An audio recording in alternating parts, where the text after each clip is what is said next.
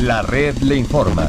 Saludos, buenas tardes Puerto Rico. Hoy es jueves 30 de septiembre del año 2021. Damos inicio al resumen de noticias de mayor credibilidad en el país. Es la red le informa. Somos el noticiero estelar de la red informativa. Soy José Raúl Arriaga y a esta hora de la tarde pasamos revistas sobre lo más importante acontecido y lo hacemos a través de las emisoras que forman parte de la red, que son Cumbre, Éxitos 1530, X61, Radio Grito y Red 93 www.redinformativa.net. Señores, las noticias ahora. Las noticias. La red le informa. Y estas son las informaciones más importantes en la red le informa para hoy, jueves 30 de septiembre. Las esperanzas están puestas en Josué Colón para enderezar la Autoridad de Energía Eléctrica, aunque el funcionario advierte que no llegó para vender sueños. Hoy hablamos con el entrante director ejecutivo en esta edición. Por su parte, Jaramillo, el de la UTIER, pareció darle un espaldarazo. ¿Y se puede hablar acaso de economía en un país de apagones? Lo contesta el secretario de Desarrollo Económico Manuel Sidre, quien no le quedó más remedio que pedirnos al pueblo paciencia. Crisis entre los delegados estadistas. Elizabeth Torres pide disolución del cuerpo y parece que el alcalde de San Sebastián, Javier Jiménez, opina lo propio porque asegura que el grupo perdió credibilidad, aunque el Partido Nuevo Progresista no opina lo mismo. Hablamos sobre el particular tanto con el alcalde de San Sebastián como con la líder estadista Miriam Ramírez de Ferrer. Tres bajas en el gobierno efectivas hoy dejan su puesto los comisionados de bomberos, emergencias médicas y el presidente del negociado de telecomunicaciones. Ultiman a balazos a joven de 18 años frente a Residencia de las Piedras. Vivo de milagro hombre que fue tiroteado cerca a la Plaza de los Salceros en Santurce. Sexagenario muere arrollado en Avenida de Carolina. Otro se encuentra en condición de cuidado tras ser arrollado en carretera de Trujillo Alto. En condición estable, hombre al que le entraron a batazos en medio de incidente violento en Malpica de Río Grande. Cargos criminales contra cuatro jóvenes a los que se le ocupó potentes armas en medio de allanamiento en Juana Díaz. También cargos criminales contra hermanos por agredir a un teniente de la policía en Aybonito. Encuentran menor de seis años en pantalones de dormir y sin camisa deambulando en la madrugada por carretera de las Marías. Y que mucho frío hizo en la madrugada, quiere enterarse el por qué. Les decimos en esta edición, señores, esta es la red informativa de Puerto Rico. Bueno, señores, damos inicio a la edición de hoy jueves del Noticiero Estelar de la red informativa de inmediato a las noticias. Parece que las expectativas de que por lo menos se puedan mitigar los problemas de apagones en Puerto Rico están puestas en nada más y nada menos que el nuevo director ejecutivo de la agencia. Hablamos de Josué Colón, quien de hecho no es una figura nueva dentro de la corporación pública porque fue el director ejecutivo de la Autoridad de Energía Eléctrica en el último periodo de tiempo de la gobernación de, del otro gobernador Luis Fortuño y sale de la corporación pública tan pronto el otro gobernador Alejandro García Padilla asumió el poder. Hoy tenemos cobertura completa sobre el particular y vamos a comenzar escuchando lo que en la mañana de hoy nos dijo precisamente Josué Colón en entrevista con este servidor Jackie Méndez. ¿Qué va a pasar de aquí en adelante? ¿Cómo él vislumbra eh, pues, los movimientos que va a dar y sobre todo tomando en consideración que en la mañana de hoy parecería que el presidente de la UTIER, Ángel Figueroa Jaramillo, le dio un espaldarazo. Escuchemos lo que dijo en la entrevista. Pues mira, eh, eh es una diferencia eh, marcada de verdad que hay una diferencia marcada. Eh, tuve, como tú bien mencionas, eh, anoche, tarde en la, en la noche, 11 de la noche posiblemente, visitamos la planta de Palo Seco eh, primero, allí tuve un diálogo directo con los operadores de las calderas y con los operadores de tipo auxiliar, el ingeniero de turno, y también con el ingeniero eh, Antonio Calil, que es el jefe de la es el jefe de la central Palo Seco, que también solicité su presencia en la central y tuve eh, directa con ellos eh, sin sin adorno. Eso fue una conversación sincera. Ellos me dejaron saber su sentir, eh, las necesidades para, según la perspectiva de ellos, colocar esas unidades eh, eh, de una manera disponible y confiable para que eh, se eliminen o se reduzcan los apagones que están ocurriendo recientemente. Y, y, yo pues obviamente yo esa va a ser mi manera Arriaga. Yo voy a ir directamente a donde está el problema y de primera mano voy a, a, a palpar qué es lo que está ocurriendo para poder tener la perspectiva correcta de cuál es la solución que se tiene que implementar para resolver el problema que tenga cada una de las unidades Fíjese, fíjese algo que, en, lo que usted lleva en la agencia, que podemos decir que usted asumió a mediodía y ya, bueno, podemos decir que lleva menos de 24 horas en la agencia. Hay excelente, yo diría que muy buenas expectativas sobre lo que usted va a hacer en la agencia. Tanto así que acabamos de hablar con Jaramillo, presidente de la UTIER, que no es secreto que ustedes tuvieron sus encontronazos y sus controversias. Y él dice que hoy, 2022, la única persona que tal vez pueda enderezar la Autoridad de Energía Eléctrica es usted. Yo agradezco las palabras de, del presidente de la UTIER, Ángel Figueroa Jaramillo, y obviamente y contaremos con su eh, apoyo y con su respaldo para eh, reparar todo lo que haya que reparar en la empresa, hacer las transformaciones que eh, y continuar las transformaciones que están en curso y, y traer tranquilidad a los residentes de Puerto Rico, tanto en el sector residencial como comercial e industrial, de que el servicio de energía eléctrica que van a recibir va a ser uno confiable, que van a poder confiar en que no, no van a estar a expensas de apagones sorpresivos y que la estabilidad del sistema va a llegar nuevamente a la normalidad que todos esperan. Y ese es el compromiso mío y yo no dudo que Ángel eh, también eh, participará y, ayudará en todo lo que esté a su alcance para eh, alcanzar ese objetivo, porque todos nosotros, los que estamos en la gerencia, como los que están en, lo, en el sector unionado de la corporación, debemos tener el mismo el, el, mismo enfoque y la misma meta y el mismo sentido de urgencia, que es el pueblo de Puerto Rico, el sufrimiento que, que está eh, recibiendo por como parte de todos estos apagones inesperados y, que la normalidad vuelva y la tranquilidad vuelva a toda la ciudadanía. Ese es el compromiso inmediato y a mediano y largo plazo, pues continuar con la transformación y mejorar todos los sistemas que tiene la gente. Ingeniero. Ya va a, a analizar si puede contratar personal del que ahora mismo no está laborando eh, con Luma cuando trabajaban en la Autoridad de Energía Eléctrica? Como, como mencioné, todas las opciones están abiertas. Yo estoy enfocado en mejorar las operaciones de la empresa de la manera más costo efectiva, de la manera más eficiente y, al, y, en el menor tiempo eh, posible.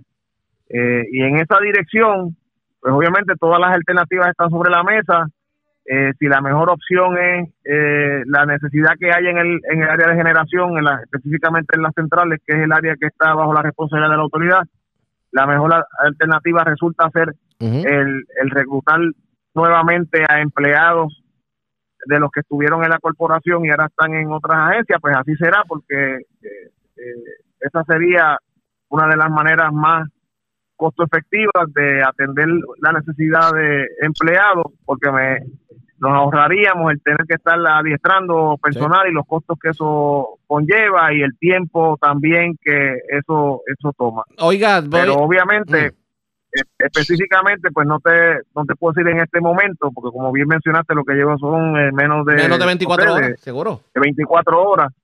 Eh, pero sí, eh, la contestación es sí, todas las alternativas están eh, y la que sea la más costo efectiva y la que con mayor urgencia me pueda brindar una solución para los problemas que o inconvenientes que tenemos en nuestro ¿verdad? En, nuestras manos pues esa será la que se va a utilizar definitivamente como mencioné ya estuve una visita en la, en la noche tarde de ayer a la central Palo Seco y también eh, en la madrugada de hoy estuvimos por la central de San Juan y también estuvimos allí con el personal y con el jefe de la central eh, eh, recibiendo de primera mano esa, esas situaciones que requieren una atención con mayor urgencia. Igualmente en las próximas horas estaremos en Aguirre y estaremos allí de primera mano eh, viéndolo el asunto y el problema que ocasionaron la salida de esas unidades recientemente con el problema del salgazo y el área del intake de agua de, enfriamiento para los condensadores y según vayamos visitando cada una de las centrales que eso ocurrirá en, en, horas eh, pues yo podré tener una visión más clara de manera inmediata para así entonces tomar las acciones correspondientes eh, para corregirlo. Eh, y obviamente, pues eso, las, las reparaciones que requieran más tiempo y mayor análisis, pues tomarán eh, más tiempo, pero las que se puedan atender de, de manera inmediata, pues el sentido de urgencia ya la gente sabe que está impartido y que, y que tenemos que atenderlo con la prioridad. Y yo voy a estar en el campo asegurándome que así sea. Voy rapidito porque sé que, sé que, tiene otros compromisos, pero voy con las preguntas calientes. Eh, si yo, Juan del Pueblo, le pregunto a Josué Colón, me lo encuentro en la calle y le digo, ingeniero Josué Colón, ¿quién ha tenido la responsabilidad o la culpa de los apagones que hemos estado viviendo en, las últimas semanas? ¿Cuál sería su contestación? Esa es la primera pregunta.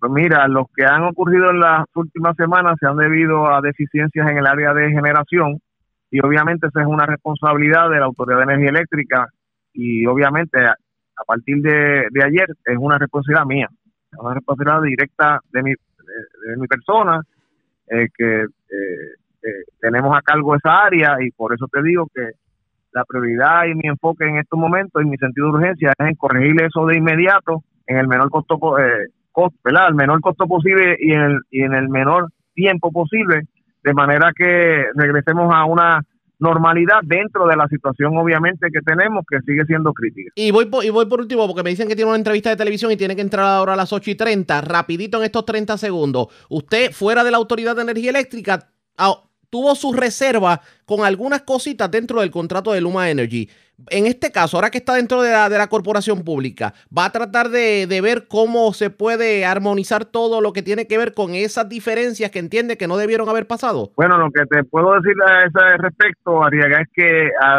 en el día de ayer, eh, luego que terminé eh, la primera conferencia que ofrecí, lo, el próximo paso que hice fue eh, comunicarme con el presidente de Luma y visitarlo y tener una reunión eh, una primera reunión eh, franca y serena, que yo entiendo que fue desde mi perspectiva eh, muy buena, y por ahí comenzaremos en los diálogos y las conversaciones de manera tal de que tanto las operaciones de Luma como la de Prepa sean unas conjuntas y que sean en beneficio de la autoridad y donde haya que mejorar, pues que se pueda mejorar. Y yo entiendo que el, presidente de Luma, por la conversación que tuvimos ayer, él está en la mejor disposición y está enfocado en que eh, las operaciones que tiene Luma pues sean cada día mejor. Esas fueron las expresiones del ingeniero Josué Colón, el entrante director ejecutivo de la Autoridad de Energía Eléctrica.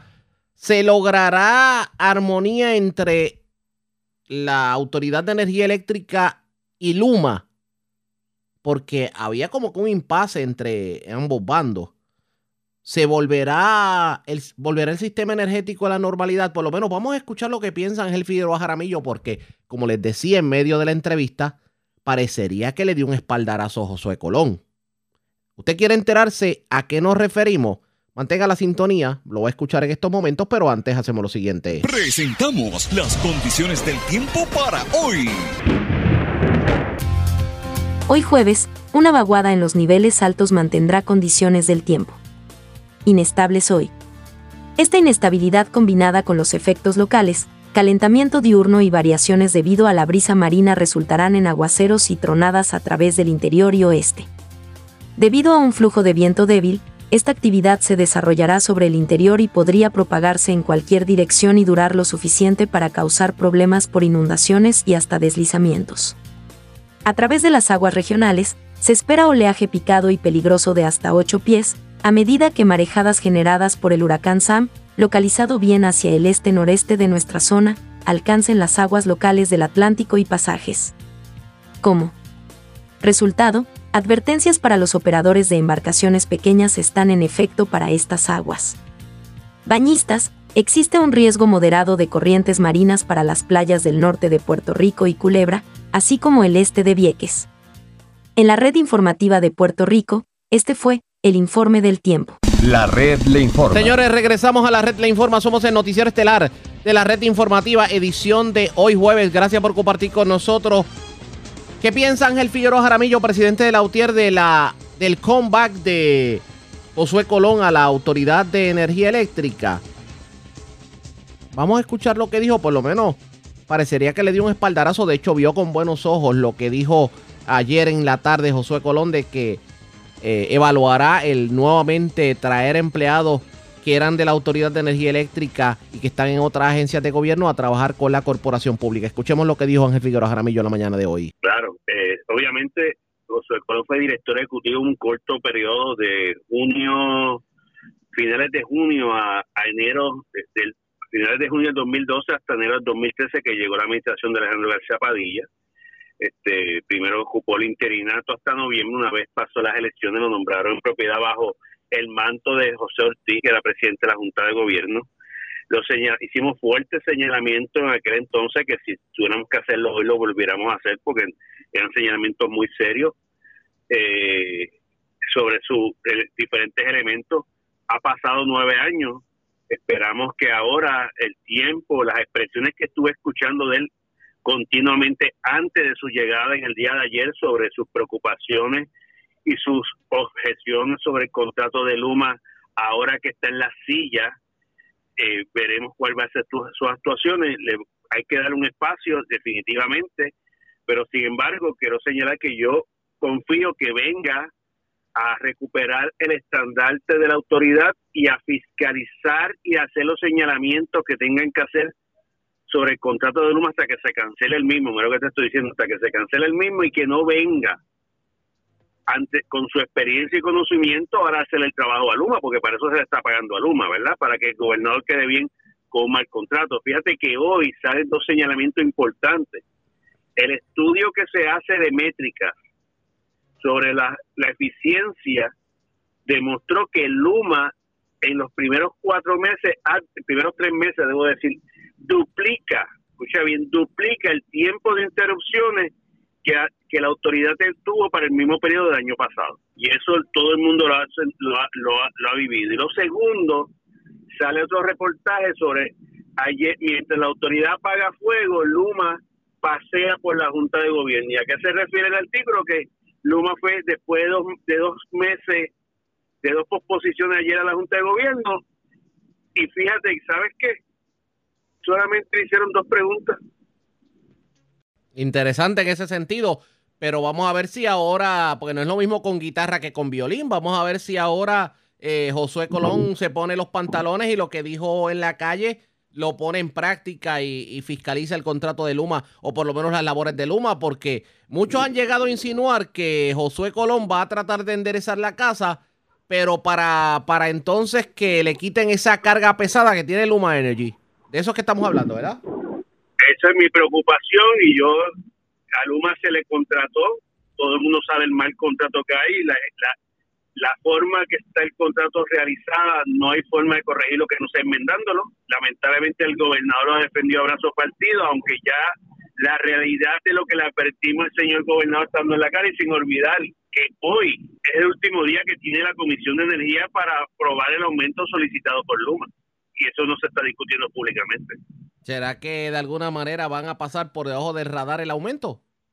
Por eso es que lo estoy trayendo la atención, lo estoy, he venido trayendo atención hace dos días, porque los apagones obviamente en la inmediatez nos tiene ocupados, pero mientras se da esa situación de los apagones, que, que cabe señalar para que el país tenga esta información, el que decide cuándo se ejecuta un relevo de carga, cuánto dura, qué se apaga, dónde se apaga es Luma porque Luma tiene bajo su control el centro de control energético en Monacillo, que no es otra cosa, el centro de mando, el cerebro. En eso estamos de acuerdo, pero Josué Colón tendrá los pantalones para decirle a Luma, Luma, yo manejaba, yo manejaba Monacillo, yo sé lo que tienes allí y no le estás diciendo la verdad al pueblo, te estoy enviando la carga suficiente, el problema eres tú. ¿Tendrá Josué Colón los pantalones?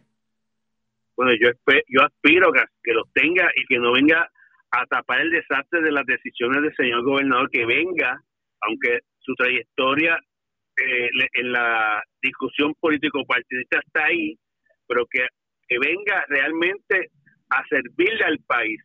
Él sabe, yo no tengo la menor duda de haga, él sabe que el problema que ha tenido todos los años, los últimos años, es un problema de gerencia. No es un modelo que no es un problema que si el modelo público no funciona, el modelo privado viene a salvarlo. Que en efecto ya hemos visto, hemos visto el modelo privado y ha sido un fracaso. y no lo digo yo aquí solamente porque lo estamos viviendo, es, el, es la experiencia mundial. Lo que pasa es que muchas veces, ¿verdad? No nos tomamos el tiempo para ver a nivel mundial qué está pasando. Este, sobre este tipo del tema energético, me refiero, ¿verdad? Que es lo que uno maneja diariamente. Y yo y yo espero que él venga a hacer los señalamientos que, que tenga que hacer, que, que él, que el comentario de ayer cuando se reunió con Stenby de que somos un, un equipo, yo creo que el equipo de él es el pueblo de Puerto Rico. Ese es su equipo. Y en ese sentido, eh, la aspiración que pueda haber es a esa dirección. Te digo como el espacio lo va a tener. Yo he tenido comunicación continua con el director. Sin embargo, esto no va a quitar que en los momentos que tengamos que hacer los señalamientos de la misma fuerza que lo hicimos en el pasado, lo hagamos. Y, y si tengamos que decir lo que tengamos que decir sobre ejecutora, obviamente validada con la información y validada con, con, con, ¿verdad? con data, así lo vamos a hacer, que eso no tenga la menor duda, lo corté no quita lo No sé, esa parte la entiendo, pero no sé por qué sus palabras me dan a entender que a pesar de todo, eh, yo no sé si debo decir que es lo mejor en la autoridad, pero como que usted considera que por el momento es lo menos malo. Te diría que ante el desmantelamiento de la autoridad, ese recurso de experiencia, de conocimiento, hay mucho que buscar. Eh, perdón, hay poco que buscar. Y el único que podría, por eso te dije, en el papel, eh, que puede ocupar ese espacio, sin lugar a duda, nos guste o no, hay en las críticas que no, lo que es Josué Colón, más sin embargo, va a depender con qué visión va a venir y con qué propósito va a venir. Porque si el propósito es enderezar la corporación pública por el bien del pueblo de Puerto Rico como servidor público, es una cosa y otra cosa es venir a taparle el desastre a Luma. Para eso no se le está pagando a él, para eso Luma cobra una millonada. O no, o no se nos olvidó que nos dieron que Luma era la compañía más grande de mayor experiencia a nivel internacional y todo eso eslogan que nos vendieron. Oiga, y, ahí es que ahí, es que estaremos muy pendientes a esa, a esa a esa determinación. No es que nadie, no es que no queramos que el país tenga un buen servicio. No, lo que pasa es que a cada cual se le dio una responsabilidad distinta y cada cual tiene que asumir esa responsabilidad. Definitivamente. Oiga, eh, comienza con el pie derecho Josué Colón cuando abre la puerta a que esos empleados que fueron sacados de la autoridad y enviados a agencias de gobierno a hacer no sé qué puedan regresar nuevamente a la Autoridad de Energía Eléctrica? Si él quiere lucir bien con el trabajo que se le encomendó, no tiene otra opción de hacer esa movida. Por ejemplo, y no solamente a nivel de las plantas de mantenimiento, también a nivel operacional, para darte un ejemplo, la decisión de la, de la autoridad bajo de Fran Paredes y la directora de recursos humanos, Nizar Rizarri, fue tan desastrosa que desmantelaron total el área de finanzas, el área de recursos humanos, para después que la desmantelaron, mírate esto, y moviste a todo el mundo bajo la movilidad, devolverlo bajo una licencia sin sueldo de la agencia donde lo moviste para entonces pagarle acá porque te diste cuenta que no podía que no podía funcionar. Pero peor aún, lo que has traído es un mínimo. Tiene esos pobres compañeros, digo pobres en el sentido de la explotación. Una sesión que había 15, 20 auditores, tienes a dos, a tres. Y dirán, pero Jaramillo, ya no hay el mismo trabajo de antes, no hay la misma cantidad de trabajadores. Pero el trabajo acumulado que había antes de la movilidad está ahí, por ejemplo, el traspaso de los expedientes, la certificación de las licencias que las agencias están pidiendo, eh, nóminas que no se habían procesado, pagos que no se habían procesado, dietas que no se habían pagado en ese transcurso de esa transición. Hablando de un trabajo acumulativo, más el trabajo de los mil trabajadores que todavía continúan en la autoridad. Definitivamente. Y yo, y yo pienso que si él quiere realmente echar hacia adelante y que su trabajo luzca perfectamente bien, tiene que traer personas, no en destaque como eso, tiene que traerlo como empleado de la autoridad porque es que la realidad eh, son funciones continuas de la autoridad.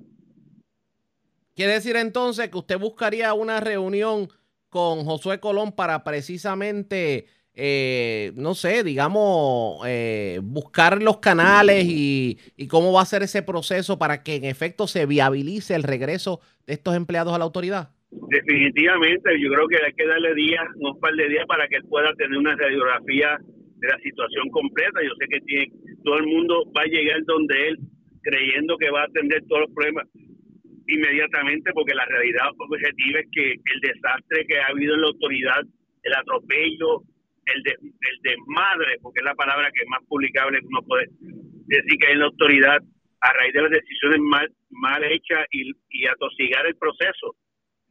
Este, va a tener mucha gente que le va a traer preocupaciones y yo sé que va a estar agobiado al principio y por eso queda para el día para cuando nos podamos reunir tenga una radiografía real y podamos entonces discutir ya de lleno las alternativas y soluciones. Expresiones de Ángel Figueroa Jaramillo. Hay que ver ahora qué piensan los alcaldes precisamente sobre la llegada de Josué Colón. Y vamos a estar hablando en el transcurso del noticiero con el alcalde de Villalba, Luis Javier Hernández, porque da la casualidad que Josué Colón era el consultor del Consorcio Energético de la Montaña, que es el proyecto que inició el alcalde de Villalba en unión a los alcaldes de Orocovis, Barranquita, Ciales, Morovis, etcétera, etcétera, para utilizar a Toro Negro y algunos paneles solares para energizar al centro de la isla. Así que eso va en el transcurso del noticiero. Mientras tanto, hacemos lo siguiente. La red le informa. Cuando regresemos continuamos hablando del tema energético también. Aunque los números de, por lo menos el porciento de positividad en casos COVID está bajando, parece que la cosa se está normalizando nuevamente. Por el momento el secretario de salud, el doctor Carlos Mellado, no, no, eh, no, no ve que, o sea, entiende que no se debe tocar la orden ejecutiva que prohíbe la apertura de negocios y la venta de bebidas alcohólicas entre 12 de la noche y 5 de la madrugada. También efectivo hoy, 30 de septiembre, tres jefes de agencia dejan su cargo. Hablamos del, del comisionado de emergencias médicas, José Colón Grau, el comisionado de bomberos y el presidente de la Junta Reglamentadora de Telecomunicaciones, o como se le conoce ahora, el negociado de telecomunicaciones. Es lo próximo, la pausa, regresamos en breve.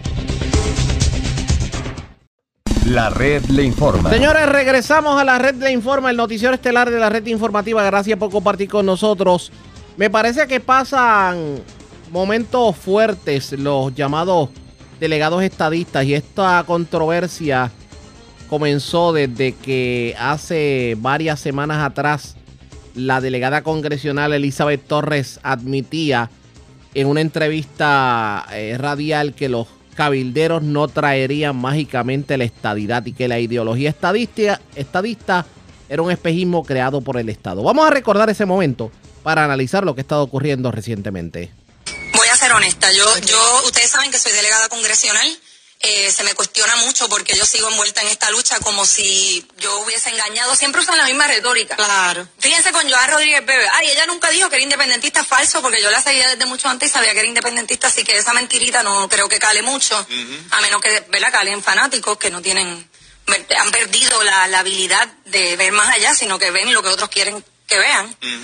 Eh, en mi caso es lo mismo. Ay, mira, pero ella engañó, ella dijo esto, que se iba a concentrar. Gente, yo me concentro en todas mis luchas. Punto. Lo que pasa es que para mí esta lucha es neurálgica y es porque el daño es inminente. La estadidad es un proceso. Es un proceso aquí. El que pensó que la delegación iba a traer mágicamente la estadidad, y hablo para aquellos que creen en la estadidad porque respeto a quien no cree en eso también, este, no, eso es falso. Eso también es un espejismo que creó el Estado para eh, seguir avanzando la agenda del partido PNP al cual yo pertenezco y donde hay mucha gente que piensa como yo. No estoy sola en esto este, para decir, mira, estamos luchando por la estadía y se perpetúan el poder de manera, a mi juicio, corrupta. Eso fue lo que ocurrió hace dos semanas, pero lo más reciente ocurrió en el día de ayer, cuando Elizabeth Torres le solicitó al gobernador Pedro Pierluisi que disuelva la delegación congresional por entender que mantener esta delegación viva es un acto de traición al pueblo. Dice que no existe en ley nada que justifique la existencia del grupo ni el gasto que mantenerla por tres años conlleva. Dice que también que demasiadas cosas se han hecho mal y que es hora de enmendarlas. Eso, eso, eso viene incluido en el informe que ella presentó, eh, el informe trimestral. Claro, le ha caído la Santa Inquisición porque el director político del Partido Nuevo Progresista, Pichi Torres Zamora, le exigió la renuncia inmediata a Elizabeth Torres, quien fue electa en una votación al pueblo. Pero vamos a hablar sobre este tema. Tengo en línea telefónica al alcalde de San Sebastián, Javier Jiménez, porque en la mañana de hoy él pareció coincidir con lo que dijo Elizabeth Torres. La credibilidad de los delegados estadistas se perdió. tengo en línea telefónica. Vamos a hablar sobre eso. Saludos, buenas tardes. Bienvenido a la red informativa. Saludos, Ariaga. Saludos. Y gracias por compartir con nosotros. Oiga, en la mañana de hoy, usted hizo eh, serios señalamientos en cuanto a lo que tiene que ver con los delegados estadistas. Cuéntenos. Bueno, fue que me hicieron una pregunta. Eh, un periodista me preguntó que, yo creía del cortocircuito que había dentro de la delegación eh, que se escogió para promover la estabilidad allá en Washington. Eh, yo lo que le contesté fue que no puede haber un cortocircuito donde no nunca ha habido energía eléctrica. Así que ese fue el planteamiento que hicimos y entonces suficientemente hablamos de lo mismo que hablamos hace ya un par de meses atrás, donde yo establecía que había habido una deficiencia por parte del presidente del partido y el partido como, como entidad en haber seleccionado, de haber buscado unas personas que representaran eh, y dieran confianza al movimiento estadista para adelantar eh, el ideal estadista allá en Washington y establecí que el 86% de las personas que votaron en noviembre del 2020 por la estadidad no participaron en ese proceso pues, por varias razones y la razón principal que no participaron era que la papeleta que se presentó no los estimulaba a eh, participar para escoger a las personas que allí se presentaban porque pues no tenían la confianza porque eran personas desconocidas o eran personas que en la política habían incursionado y subsiguientemente el pueblo pues no las religió. Así que eh, pues eso estuvimos discutiendo y quizás pues quizás pues eh, pues eso pues ocasiona algún tipo de, malestar en algunos sectores, pero es la realidad, ¿sabes?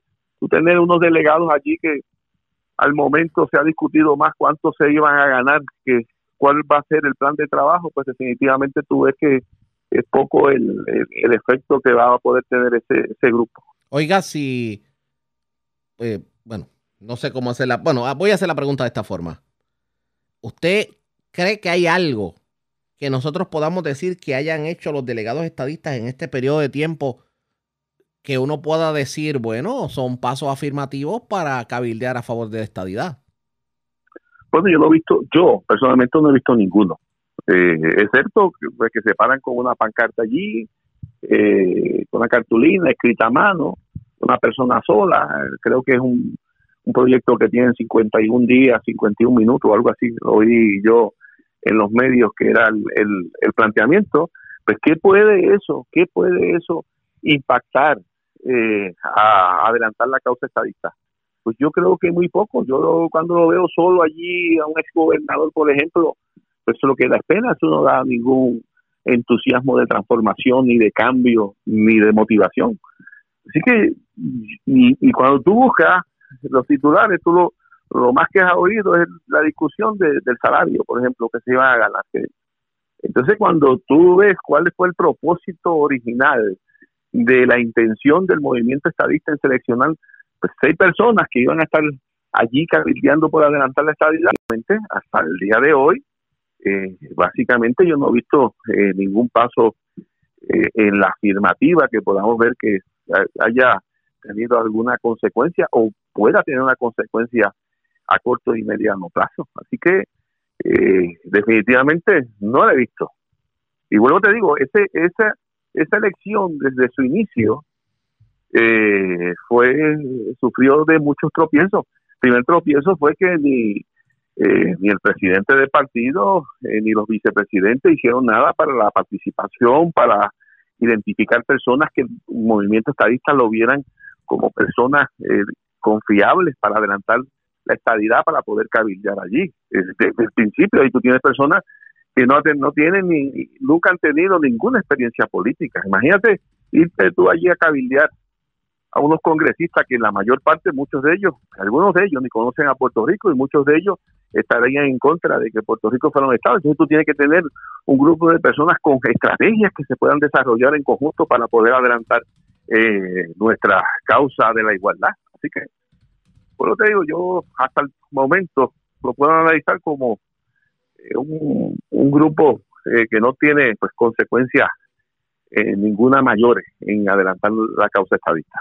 Vamos a ver qué terminó corriendo. Gracias por compartir con nosotros. Buenas tardes. Seguro, Ariega. Ya ustedes escucharon al alcalde de San Sebastián, Javier Jiménez. Pero vamos a continuar el tema. Tengo en línea telefónica a la líder estadista, doña Miriam Ramírez de Ferrer, y ella sí que conoce de cómo cabildear en Washington, D.C. La tenemos en línea telefónica. Saludos, buenas tardes. Bienvenida a la red informativa. Buenas tardes, Arriaga. Qué placer estar contigo. Te quiero mucho. Gracias por invitarme. Y gracias por compartir con nosotros. A usted no se lo han contado. Usted lleva décadas visitando el Congreso, la Casa Blanca, paseando por los pasillos y de cabildeo estadista, usted sabe. Y yo le pregunto, a raíz de este huracán, este cortocircuito que hemos visto entre los delegados estadistas, ¿podemos decir entonces que perdimos el tiempo como país con este grupo?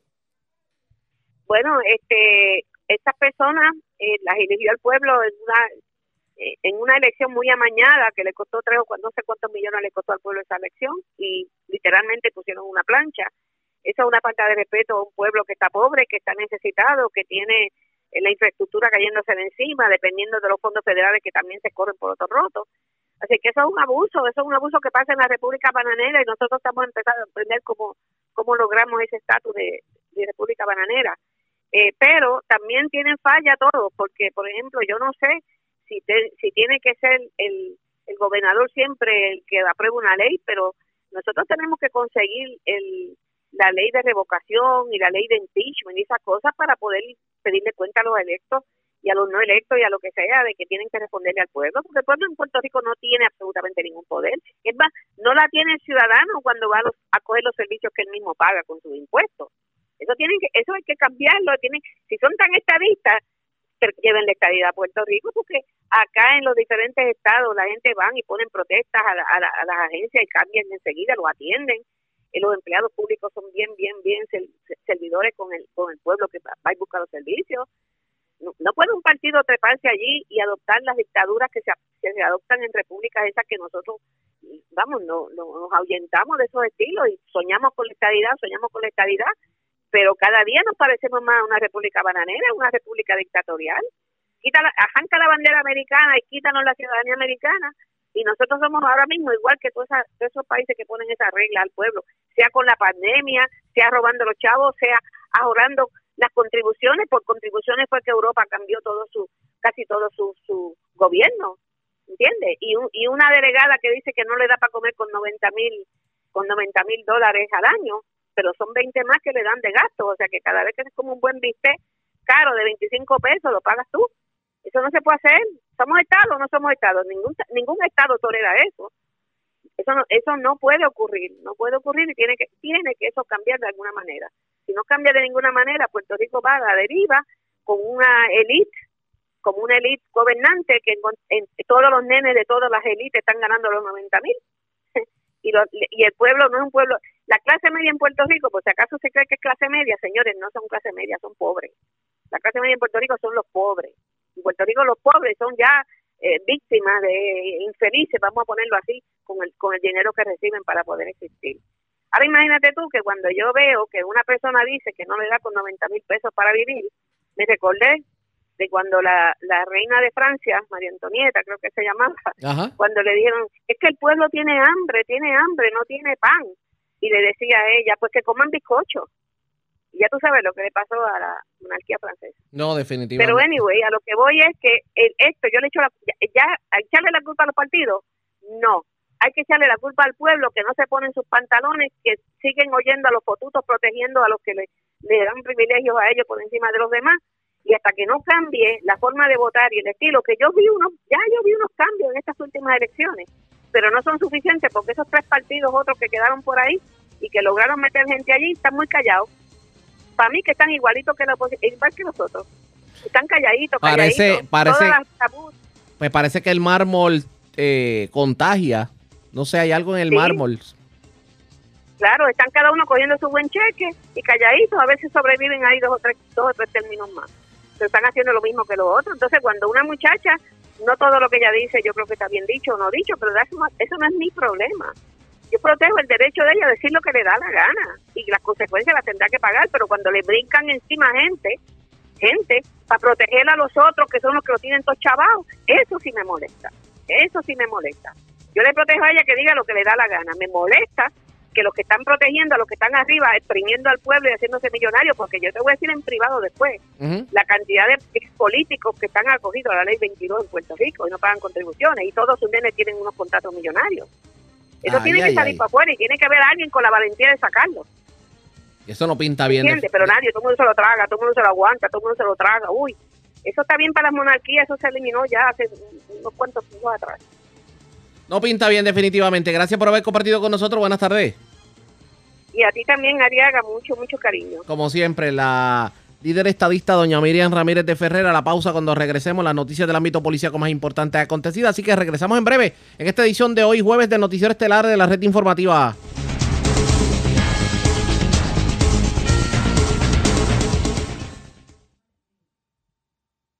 La red le informa. Señores, regresamos a la red le informa. Somos el noticiero estelar de la red informativa edición de hoy jueves. Gracias por compartir con nosotros. Vamos a noticias del ámbito policiaco.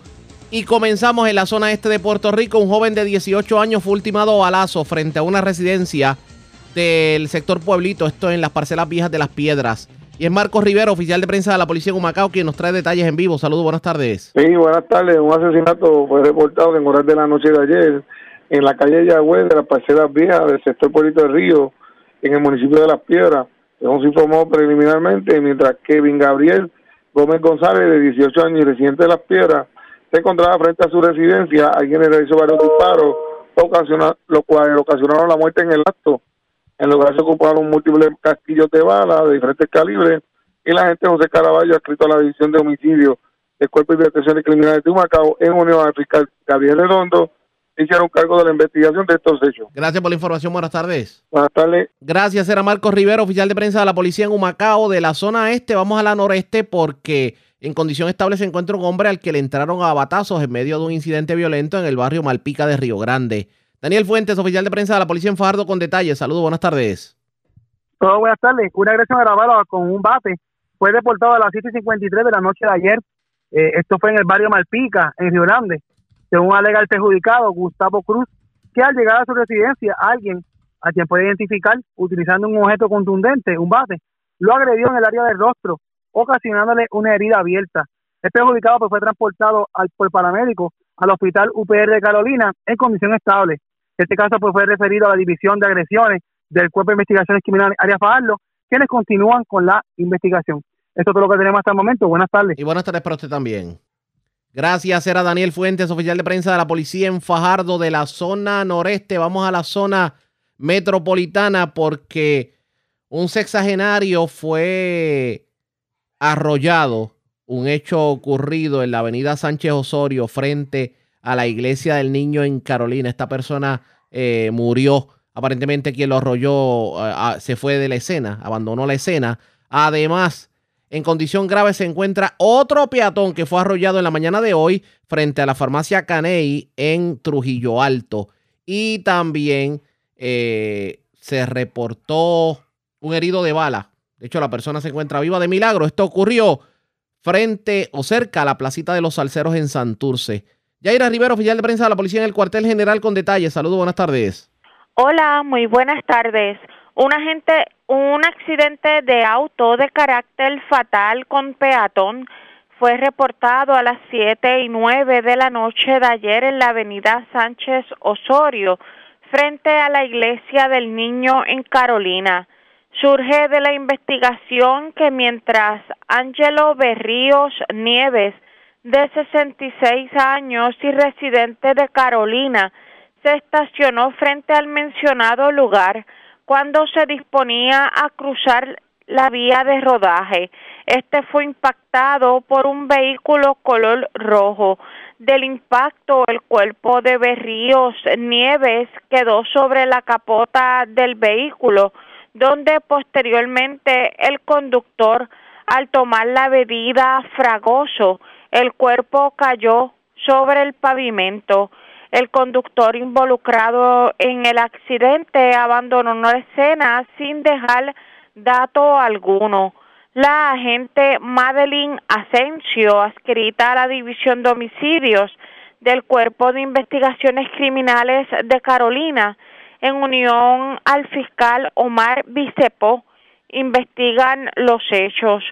Por otro lado, un accidente de carácter grave con peatón ocurrió a las seis y veintinueve de la mañana de hoy y fue notificado a través del el sistema de emergencias 911.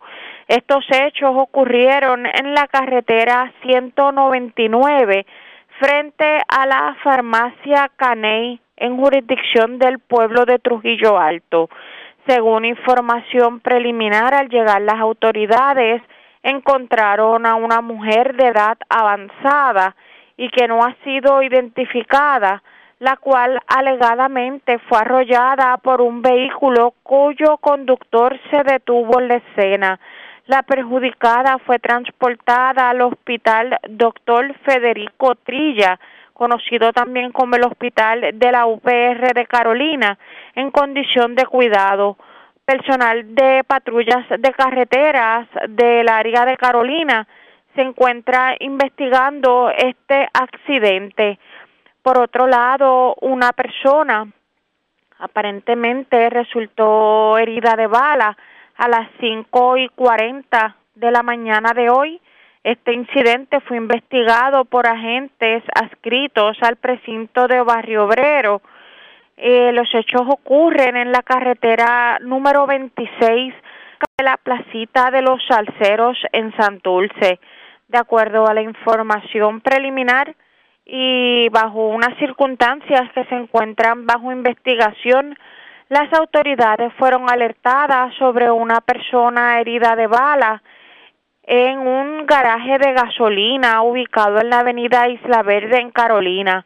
Posteriormente, al llegar las unidades de la policía, fueron notificados que mientras el conductor de un vehículo Toyota Corolla viajaba con varios pasajeros por la carretera número 26, cuando escucharon unos disparos y uno de estos hombres resultó herido de balas en el abdomen.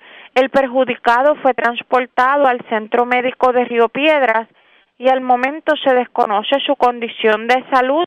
Este caso fue referido a agentes adscritos al Cuerpo de Investigaciones Criminales del el área de San Juan para que continúen con la investigación. Gracias por la información. Buenas tardes. Buenas tardes. Gracias, era Yaira Rivero, oficial de prensa de la policía en el cuartel general de la zona metropolitana. Vamos al sur de Puerto Rico porque cuatro jóvenes fueron arrestados en medio de un allanamiento en el barrio Río Cañas de Juana Díaz. También a estas personas pues se radicaron cargos criminales. Aparentemente se le ocupó armas de fuego en medio del allanamiento. Además, una persona fue encontrada muerta en el baño del Burger King de la carretera 127, esto cerca del casco urbano de Yauco. Luz Morel, oficial de prensa de la policía en el sur con detalles. Saludos, buenas tardes. Sí, muy buenas tardes a todos. En fecha del 28 de septiembre de, 2021 fueron radicados cargos contra Jeremy Maldonado Rivera de 33 años, Gabriel Soto Rivera de 25, Chayán Torres Santiago de 30 y Alexis Rodríguez Vega de 25. Estos fueron arrestados en medio del diligenciamiento de un allanamiento efectuado en el barrio Río Cañas en Juana Díaz. Este caso se consultó ante la fiscal Limaris Cobian, quien ordenó la erradicación de cargos contra los cuatro imputados. Este caso fue presentado mediante videoconferencia ante el juez Ángel Candelario Cáliz, quien luego de evaluar, las pruebas determinó causa para arresto contra los cuatro imputados. Contra Jeremy Maldonado se erradicaron dos cargos por el artículo 401 de sustancias controladas y dos cargos por el artículo 6.09 de la ley de armas con una fianza de 40 mil la cual fue prestada bajo supervisión electrónica con grillete eh, durante las 24 24/7. Contra Gabriel Soto se erradicaron dos cargos, uno por el artículo 605 y otro por el 622 de la ley de armas con una fianza de 20 mil, la cual fue prestada. Contra Chayán Torres se erradicaron tres cargos por los delitos de ley de armas, dos por el artículo 6.22 y uno al 6.05 con una fianza de 150 mil. Y contra Alexis Rodríguez se le erradicaron dos cargos por el 605 y 622 de ley de armas. Eh, esto fue con una fianza de 75 mil. Estos dos últimos imputados no prestaron las mismas y fueron ingresados en complejo correccional Sargento Pedro Rodríguez Mato, la conocido como las cucharas en Ponce. También tenemos para informar de una persona muerta que fue eh, reportado en horas de la tarde de ayer. Esto en el área de, del baño del establecimiento de comida rápida Burger King, ubicado en la carretera 127, conocida como la prolongación 25 de julio en Yauco según se nos informó que inicialmente fue recibida una llamada mediante el sistema de emergencia 911 sobre un caso médico en dicho establecimiento. Al lugar se personaron agentes adscritos al distrito de Yauco, quienes posteriormente informaron que fue encontrado en el área del baño eh, el cuerpo de un hombre e identificado por un familiar como Ezequiel Vélez Álvarez de 47. Al momento este no presentaba signos de violencia. La investigación fue realizada por los agentes Condán Rosario de homicidio y Domingo Núñez de Servicios Técnicos, esto en unión a la fiscal Meilín Ramos, quien expidió boleta y ordenó el traslado del cuerpo a ciencia forense para fines de autopsia. Eso es lo que tenemos hasta el momento. Gracias por la información. Buenas tardes. Muy buenas tardes a todos. Gracias. Era Luz Morel, oficial de prensa de la policía en Ponce del Sur. Vamos al oeste de Puerto Rico porque un menor de seis años fue encontrado sin camisa, en pantalón de dormir y deambulando por una carretera de las Marías en la madrugada.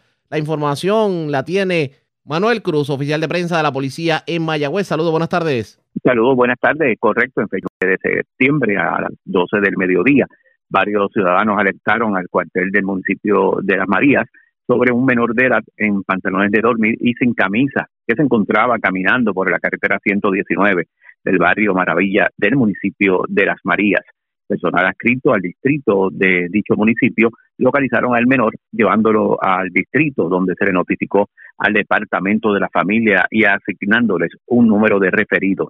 Este caso eh, fue referido a la agente Morales adscrita a la División de Delitos Sexuales y Maltrato de Menores del Cuerpo de Investigaciones Criminales de Mayagüez para la investigación requerida. Por el momento, el Departamento de la Familia recomendó la remoción del menor junto a otros tres hermanos, todos estos menores de edad. Gracias por la información. Buenas tardes. Buenas tardes. La red le informa. Señores, vamos a una pausa. Identificamos nuestra cadena de emisoras en todo Puerto Rico y regresamos con más en esta edición de hoy, jueves, del Noticiero Estelar de la red informativa. Informa.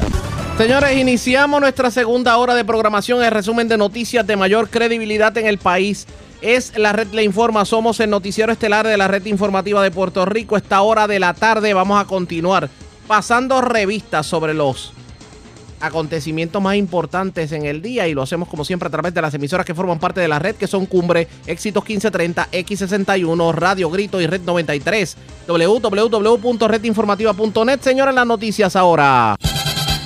Las noticias. La red le informa. Y estas son las informaciones más importantes de la red le informa para hoy, jueves 30 de septiembre. Las esperanzas están puestas en Josué Colón para enderezar la Autoridad de Energía Eléctrica, aunque el funcionario advierte que no llegó para vender sueños. Hoy hablamos con el entrante director ejecutivo en esta edición. Por su parte, Jaramillo, el de la UTIER, pareció darle un espaldarazo ¿Y se puede hablar acaso de economía en un país de apagones? Lo contesta el secretario de Desarrollo Económico Manuel Sidre, quien no le quedó más remedio que pedirnos al pueblo paciencia.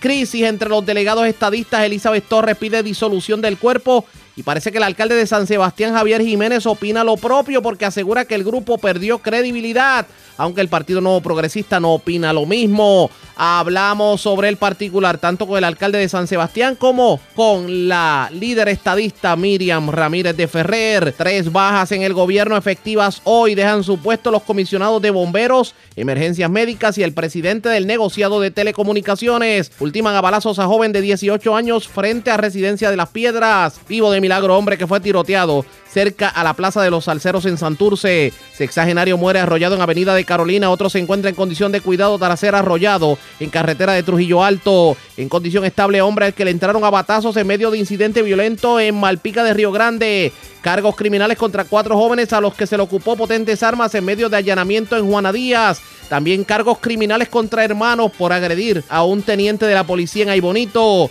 Encuentran menor de seis años en pantalones de dormir y sin camisa deambulando en la madrugada por carretera de Las Marías y que mucho frío hizo en la madrugada, quiere enterarse el por qué. Les decimos en esta edición, señores, esta es la red informativa de Puerto Rico.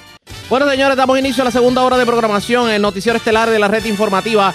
De inmediato a las noticias, la pregunta que nos hacemos a esta hora de la tarde, en un país de continuos apagones, ¿se puede hablar de desarrollo de la economía? Pues hoy se le puso el cascabel al gato y se le hizo la pregunta a nada más y nada menos que a Manuel Sidre, el secretario de Desarrollo Económico.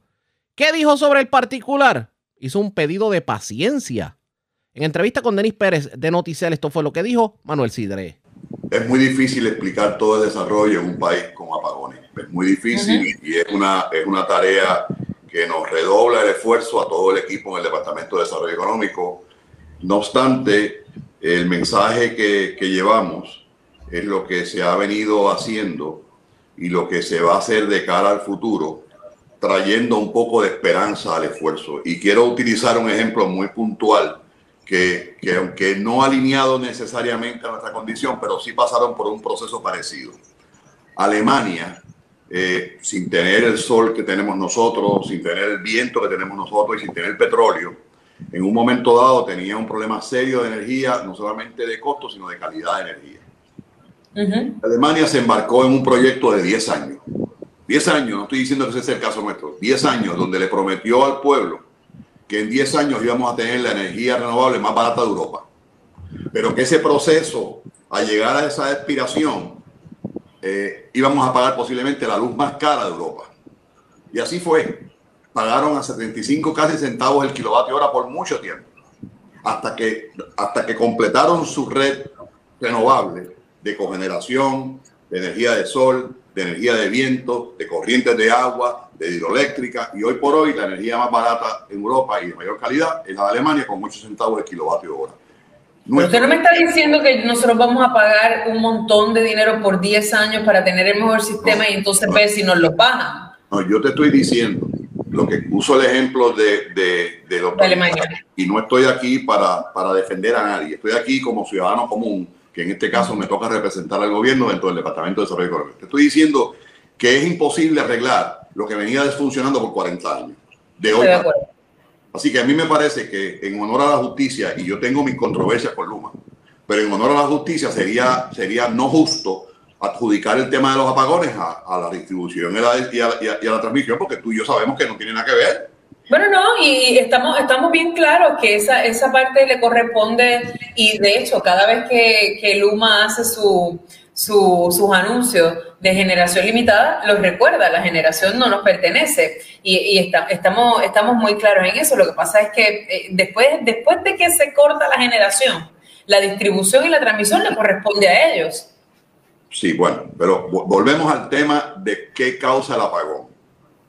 Y, y, el apagón causa la insuficiencia de producción de energía. Porque es imposible que tú me digas a mí, aquí no se ha caído una torre, aquí no viene una tormenta, aquí no ha habido un sabotaje en una línea primaria.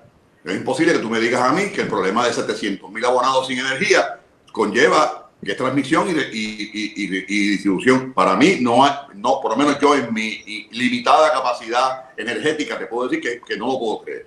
Ahora bien, ayer cuando el, el, señor Josué Colón, que asume la, la, la, dirección de otra autoridad, ya no es la misma.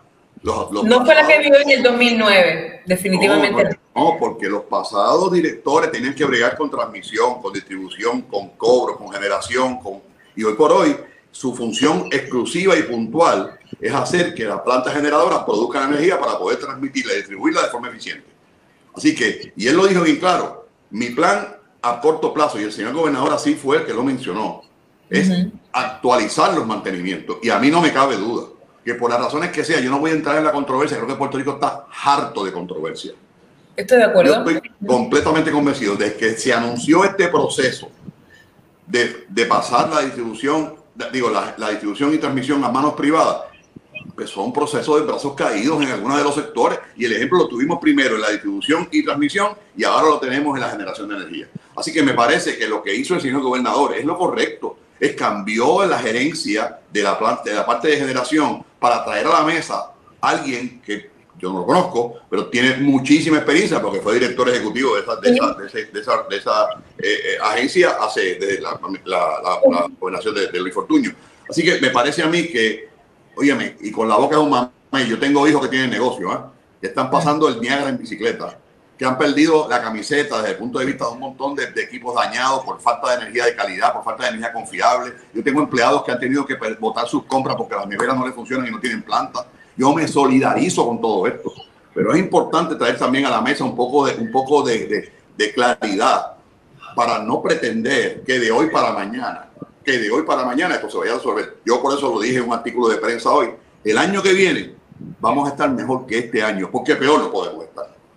Así que me parece a mí que el llamado, y, y, cuando, cuando yo estaba en el sector eh, privado, a mí venía un oficial de gobierno a decirme que el llamado es a la comprensión y a la paciencia, lo que me dan, lo que dan ganas de apagar el teléfono o, apagar el, el, el device que estaba oyendo. Y hoy estoy en esa posición porque me parece que es la única vía porque me parece a mí que estos temas, el peligro grande de estos temas es que se pasen al sector político y peor aún que se pasen al sector populista que envía mensajes que el pueblo no entiende. La pregunta mía es, vamos a pensar que, que rescindimos el contrato de Luma hoy. ¿Va a cambiar el problema de la generación? La respuesta es que no. La respuesta es que la generación la respuesta no. Seguro, para los efectos de nuestros amigos que nos escuchan en el push de la mañana, distribuir tiene dos cosas. Usted lo lleva a través de un poste grande que usted lo ve pasando las montañas, ahí lo transmite y entonces cuando llega a los pueblos van a, estas subestaciones y se distribuye a los distintos hogares, a los distintos comercios. Ese no es el problema hoy día. El problema hoy día es que esa línea no tiene corriente. Así que si esa línea no tiene corriente, tenemos que estar bien claros, primero que nada, cuál es realmente el problema para poder resolverlo. Esto no quiere decir que los cambios que hemos hecho van a resolver esto mañana. Por eso es que tal vez recomiendo, y, es algo que posiblemente en el Departamento de Desarrollo Económico, en nuestra Oficina de Política Pública y Energética, estamos a la orden para orientarlos.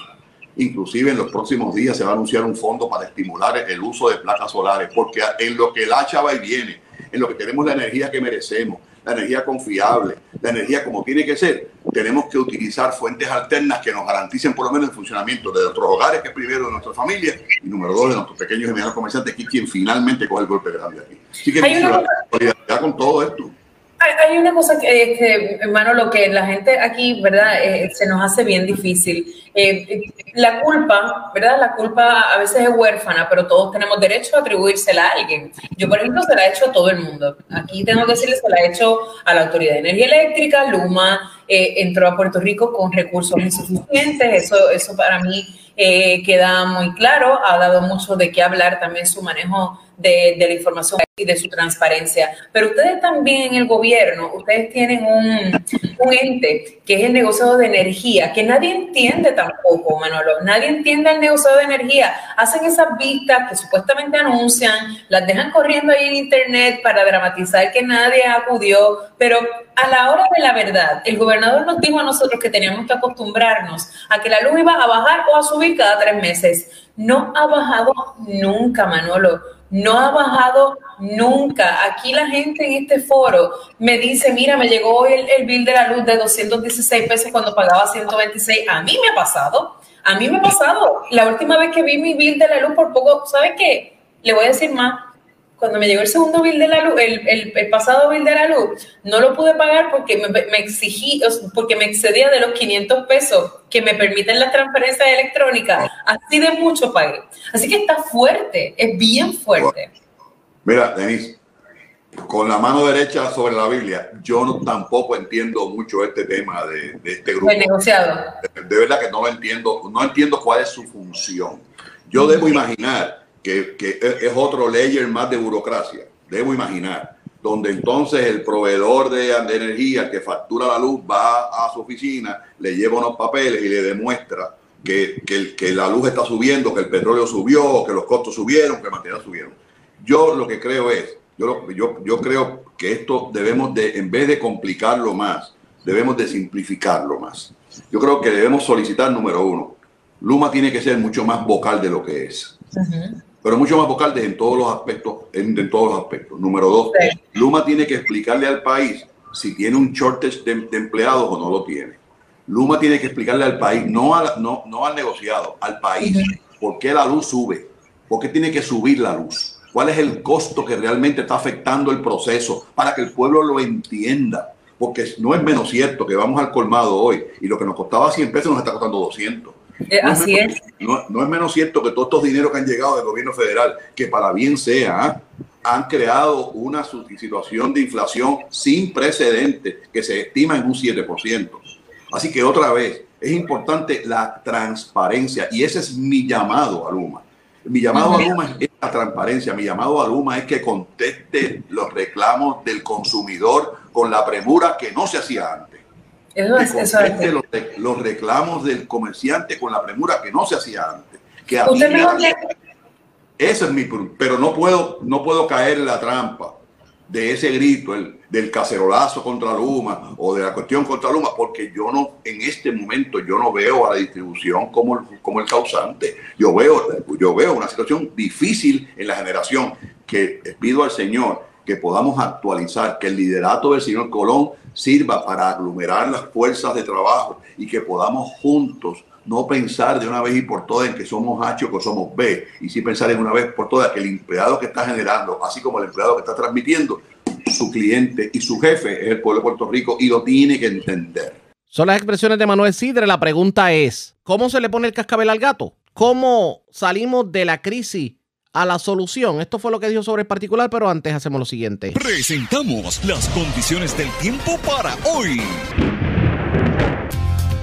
Hoy jueves, una vaguada en los niveles altos mantendrá condiciones del tiempo inestables hoy. Esta inestabilidad combinada con los efectos locales, calentamiento diurno y variaciones debido a la brisa marina resultarán en aguaceros y tronadas a través del interior y oeste. Debido a un flujo de viento débil, esta actividad se desarrollará sobre el interior y podría propagarse en cualquier dirección y durar lo suficiente para causar problemas por inundaciones y hasta deslizamientos. A través de las aguas regionales, se espera oleaje picado y peligroso de hasta 8 pies, a medida que marejadas generadas por el huracán Sam, localizado bien hacia el este-noreste de nuestra zona, alcancen las aguas locales del Atlántico y pasajes. Como resultado, Advertencias para los operadores de embarcaciones pequeñas están en efecto para estas aguas. Bañistas, existe un riesgo moderado de corrientes marinas para las playas del norte de Puerto Rico y Culebra, así como el este de Vieques. En la red informativa de Puerto Rico, este fue el informe del tiempo. La red le informa. Señores, regresamos a la red le informa. Somos el noticiero estelar de la red informativa edición de hoy jueves. Gracias por compartir con nosotros. Vamos a continuar escuchando la entrevista que le hiciera Denis Pérez de Noticela al secretario de Desarrollo Económico Manuel Sidre, porque la pregunta está en el tintero, ¿cómo se puede desarrollar la economía en un país de apagones? Ya ustedes escucharon el pedido de paciencia que está haciendo, la pregunta es cómo le ponemos el cascabel al gato. Vamos a continuar escuchando la entrevista. Usted como secretario de Desarrollo Económico, mejor que nadie tiene que saber, eh, Manolo, que los layers, eso que usted le llama layers de burocracia, afectan el desarrollo. No tengo, la más, mínima, no tengo la más mínima duda. Yo, yo soy yo soy muy parecido al señor gobernador, yo soy muy pragmático. Yo soy, vamos a resolver esto ahora de esta forma y no me le des no me le vuelta a las cosas como para explicar y para justificar. Yo creo que el gobierno tiene que entender que estamos sobre reglamentados. Tenemos reglamentos para todo y los reglamentos son buenos en la medida que no, que no entorpezcan la función del gobierno.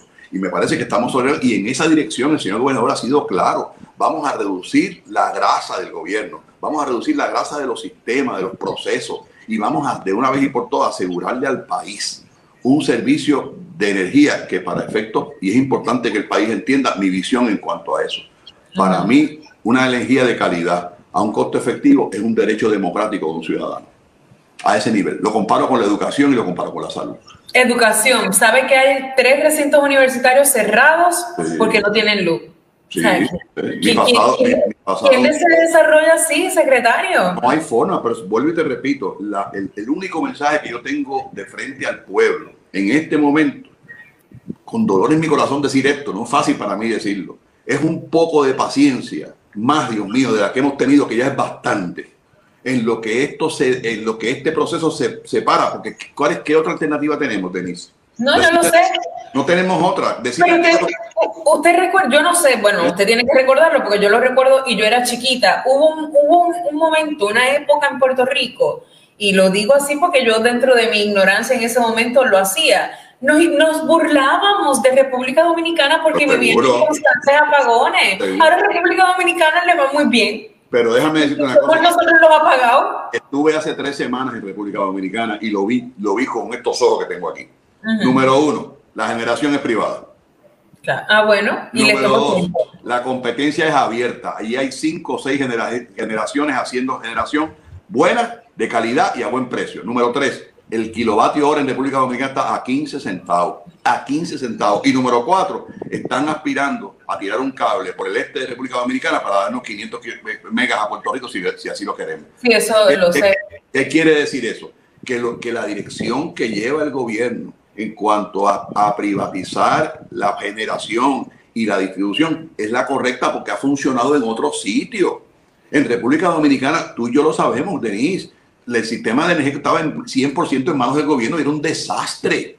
Había apagones todos los días por horas. Todos los días. Bueno, Leonel Fernández perdió las elecciones en el 2012 precisamente porque la Precisamente por eso, correcto. y yo creo que eso es hacia eso que queremos aspirar. Ah, que nos dormimos en los tres segundos como país, sí. Ah, que tenemos 9 mil millones de pesos en deuda y no se invirtieron en plantas nuevas, adjudicado. Definitivamente no hicimos las cosas como teníamos que hacerlas. Yo no estoy molesto con la deuda de energía, de, de energía ni con la deuda de Puerto Rico. Yo estoy molesto con una deuda que pudo haber hecho mucho y no hizo lo que tenía que hacer, como el caso de la Autoridad de Energía Eléctrica. 9 mil millones de pesos y no se invirtió en una planta nueva.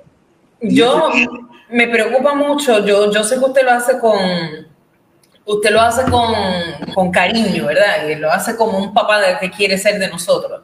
Pero, bueno, pe- pero paciencia está fuerte. es fuerte. Pero Está a mí, fuerte. digo a, a Mateo, mi hijo, le digo, papi, mi, mi- mi hijo ya está bien ya. Entonces, yo, entonces yo el, el papá le dice, flaco, ok, fantástico, está bien ya, yo pienso igual que tú. ¿Y qué vamos a hacer? Este, vivir oscura, comprar un Claro, no tenemos alterna- mucha alternativa, pero aquí mismo también le digo, y by the way, eh, usted está ahí que es, es representante del gobierno de Puerto Rico y le ha tocado tener que contestar todo esto, pero yo tengo gente aquí en este foro, secretario, que me han dicho, mira, ya tengo fecha para irme, tengo fecha para irme. No Posiblemente, puedo posiblemente. Y yo en este momento le tengo que decir que mi compromiso no es detenerlo ahora. Mi compromiso es hacerlo volver. Porque yo no lo puedo tener ahora. Yo no- ¿qué, explicación yo tengo para una persona que lleva, que lleva 3, 4, 5 días sin lugarme? Y que decir que no se vaya. Oye, tú eres puertorriqueño, yo soy boricua para que tú lo sepas, quédate aquí. Si tiene hijos y tiene cosas que hacer. Pero sí yo le puedo decir a él que mientras yo tenga aire en mis pulmones, a mis 68 años, salido del retiro, yo estoy aquí ni para que la gente me conozca porque creo que me conoce. Yo estoy aquí para que hacer chavo porque no estoy cobrando. Yo estoy aquí para buscar oportunidades y yo estoy viejo para hacer negocio. Yo estoy aquí para traerle al país lo poco que puedo hacer para que ese ciudadano que se decide irse hoy pondere mañana volver a Puerto Rico porque tengo un país ordenado, tengo un país saludable, tengo un país educado, tengo un país con una buena energía, tengo un país con, buen- con- con buenas oportunidades para los jóvenes. Ese es el reto y esa es la meta. Y, ese, y, y cada vez que tú hablas con alguien en el sector gubernamental, de una forma o de otra, eso es lo que queremos todos. Pero otra vez, otra vez, este país, Puerto Rico, el, el sitio que nos dio para nacer, no se arregla solamente en manos de un ejecutivo, de un secretario de Desarrollo Económico, de 27 senadores, de 52 legisladores. Este país se arregla con el envolvimiento de todos para todos. Y ese es el llamado. No es fácil. Sí, No, yo lo sé, pero por otro lado también tengo que decirle que nosotros somos los que pagamos la luz. Pues seguro, yo lo sé. Tú sabes, la esperamos de vuelta. ¿Cómo la autoridad? Es que esto para mí, o como Luma, porque ya yo no sé quién, ni quién diablo factura, pero ¿cómo me van a mandar un aviso ¿Eh? que dice eh, aviso de suspensión de servicio? Pues si tú me la suspendes todos los días, Yo estoy, yo estoy claro y lo mismo. aunque yo la pague, Y el mismo coraje me da cuando veo anuncios de televisión. El mismo coraje me da. Pero otra vez, si, ese comienzo de este aviso que hoy no sabe a ñoña, que me digan, eh, mire, va, a estar sin luz dentro de dos horas. Si eso mañana se convierte en un organismo, de, tú que eres comunicadora, en un organismo de comunicación transparente que me diga dónde están los proyectos, cuáles son las expectativas, cuáles son los cambios que va a haber, cuál es mi factura, cuál es mi... Si todo eso se puede tra- traducir en el día de mañana, en el mediano plazo, en algo positivo para el país, yo pago los platos rotos hoy. Yo, Pero, yo estoy de acuerdo, yo, yo estoy de acuerdo, este, don Manolo, que aquí hay que, ¿verdad? Muchas veces yo, yo también he pedido, he llegado en ocasiones aquí a pedirle paciencia a la gente por algunas cosas, ¿verdad? Eh, que, que pasa, porque uno, uno no, no sabe qué más hacer que pedir a veces paciencia. Lo que pasa es que, mire, yo tengo 46 años y quizás me puedo dar el lujo de cogerme una paciencita aunque me salga una úlcera, pero tenemos aquí gente que tiene 80 años que ya no tiene break de paciencia. Yo estoy completamente, yo no, yo no, yo, Denise, yo no tengo una sola excusa para eso que no sea solidarizarme con lo que tú estás diciendo. Yo me solidarizo con eso, porque yo soy padre y soy abuelo, yo sé lo que tú me estás hablando, yo lo sé, yo lo siento. Yo no me quiero ir de aquí, yo no me quiero ir de aquí. Yo no tengo una línea directa a mí porque soy secretario de Desarrollo Económico y no se me habla. Yo lo sé, yo lo sé. Yo lo sé. Y, y- y la realidad es que le tocó hoy, le tocó hoy tener que responder. eh, eh, no todo el mundo tiene dinero para tener eh, re- eh, placa, placa. No todo el mundo tiene ti, dinero para y tener para ti, placa. y para ti siempre yo estoy. Para ti Yo lo sé, yo lo sé, yo lo sé. Y hay una cosa importante, en los próximos días vamos a anunciar 5 millones de pesos para estimular la inversión en placas solares en los hogares. Eso atiende a términos renovables, no es mucho chavo, pero ayuda en algo. Y número Bueno, dos, y ayer tuve a un funcionario de, de ustedes, de hecho, del, de- del Departamento de Desarrollo Económico, que nos dijo eh, que hay, ¿verdad? Un- que a partir de la semana próxima se van a poder estar solicitando unos, unos fondos para la sustitución de, de equipos, ¿verdad? De appliances, ¿cómo se llama eso? De, weather- weatherization se llama. Es un- Exacto. es- es- es- que sea más energéticamente solamente eficiente. equipos, las bombillas de sus casas, la- una, secadora, una nevera, una estufa eléctrica, va a tener ese tipo de- de ventaja. Y además de eso, próximamente, tan próximo como posiblemente la semana que viene a principios, vamos a estar anunciando otra ayuda más al pequeño comerciante en peligro de cierre, donde le vamos a dar el 50% del salario de sus empleados, donde le vamos a dar el 50% del costo de la póliza del Fondo de Seguro del Estado como, como alivio para evitar que ese pequeño comerciante cierre. Eso, esto, esto no son bolas de humo para que olvidemos el problema de energía. Estos son cosas que estaban en el pipeline ya. Pero otra vez, de la misma forma en que el señor gobernador no le tembló la mano de hacer los cambios que tuvo que hacer en generación, yo les aseguro que el señor gobernador y la, su administración está alineada a, a- a traer a Puerto Rico una mejor energía, más asequible, más confiable y más económica. Que toma tiempo. Yo, yo verdaderamente yo espero, yo creo que la gente en el, con este asunto de la, de la luz incluso está gastando más, Manolo. Yo, eh, Seguro, yo estaba hablando con mi esposo y me lo recordó ahorita en el foro. Nosotros ya no hacemos compra. ¿Usted sabía eso? Ya, ya yo no hago compra. ¿Para qué? ¿Para qué? Yo voy ahora todos los días y compro la carnecita y compro esto y compro los vegetalitos y mañana voy y compro los tomates y mañana voy y compro la, la el, porque se, y si se me daña, Definitivamente. no estamos tampoco para eso. Definitivamente. Y, y, y todavía, Denise, tú tienes, tú tienes una calidad, una, una calidad de vida, lo voy a decir así, superior a la gran mayoría de los puertorriqueños. No dejo de pasar mucho trabajo, secretario. No, todos, pero, pero tú y yo dentro de todo. No somos afortunados, somos afortunados en eso. Imaginemos una señora que vive en el barrio Piletas del Are, que tiene Sí, que no. ir al supermercado del pueblo y llevarla a su casa. Y ponga en, la- y ponga en, en el congelador el- el- el- la carne que compró o el pollo que compró y se le va la luz y se queda sin luz y pierde su compra. No solamente es los chavitos que perdió, porque mucha gente es insensible y dice, no, ella coge cupones. No, ese no es el punto. Es que, se lo- que- lo perdió igual. es que tiene que volver a coger la guagua pública. Es que tiene que volver al pueblo. Es que tiene que volver a gastar dinero. ¿Y quién, quién resuelve eso? Esa falta de sensibilidad, Puerto Rico no la puede perder. No, esto no, no, solamente no. se trata de las empresas ni los pequeños y medianos, esto se trata del país. Y como eso, yo, tengo, yo estoy solidario con eso. Y, no, y, y prefiero des- en- en- en- herirlo con la verdad que destruirlo con un silencio, con una mentira. Les digo que lo vamos a resolver. Que mañana, no, mañana no se va a resolver. El llamado de Manuel Sidres a la paciencia, pero me parece que ya la paciencia como que se agotó para muchos de los puertorriqueños y sobre todo para los comerciantes. Reconoce Manolo Sidres que en un país de apagones no podemos pensar en desarrollo de la economía. Hay que ponerle el cascabel al gato y cómo se lo pretende poner el gobierno, Pues, el gobierno, pues pendiente a la red informativa. La red le A la pausa, regresamos con más en esta edición de hoy jueves de Noticiero Estelar de la red informativa.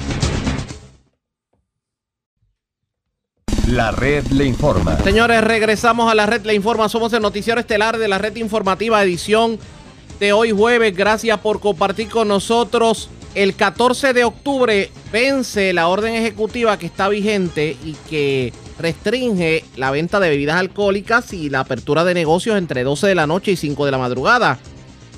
Al secretario de Salud, doctor Carlos Mellado, se le preguntó precisamente si él entiende que se debe de alguna manera cambiar, flexibilizar o, o buscar más restricciones, tomando en consideración que ha bajado la positividad en los casos en Puerto Rico. Esto fue lo que dijo el secretario en una parte con la prensa. En este, en este momento yo no me aventuraría a, hacer ningún, a ofrecer ningún cambio. Yo este hasta que nosotros veamos una estabilidad y que tengamos más pacientes vacunados. Ahora bien, la energía eléctrica, ¿cómo ha, re, ¿cómo ha de alguna manera afectado todo lo que tiene que ver con la pandemia? Esto fue lo que dijo el funcionario. Mira, los hospitales están preparados con sus plantas, ciertamente es algo sumamente atípico y sumamente preocupante, ¿verdad? El hecho de que, de que la electricidad se vaya, máxime cuando sabemos que cuando va y viene, fluctúa, pues equipos se pueden dañar. Pero los hospitales, te puedo decir que están preparados, no hemos tenido todavía, gracias a Dios, no hemos tenido ninguna queja ni ningún... Eh, eh, algo que haya sucedido en algún hospital por falta de electricidad.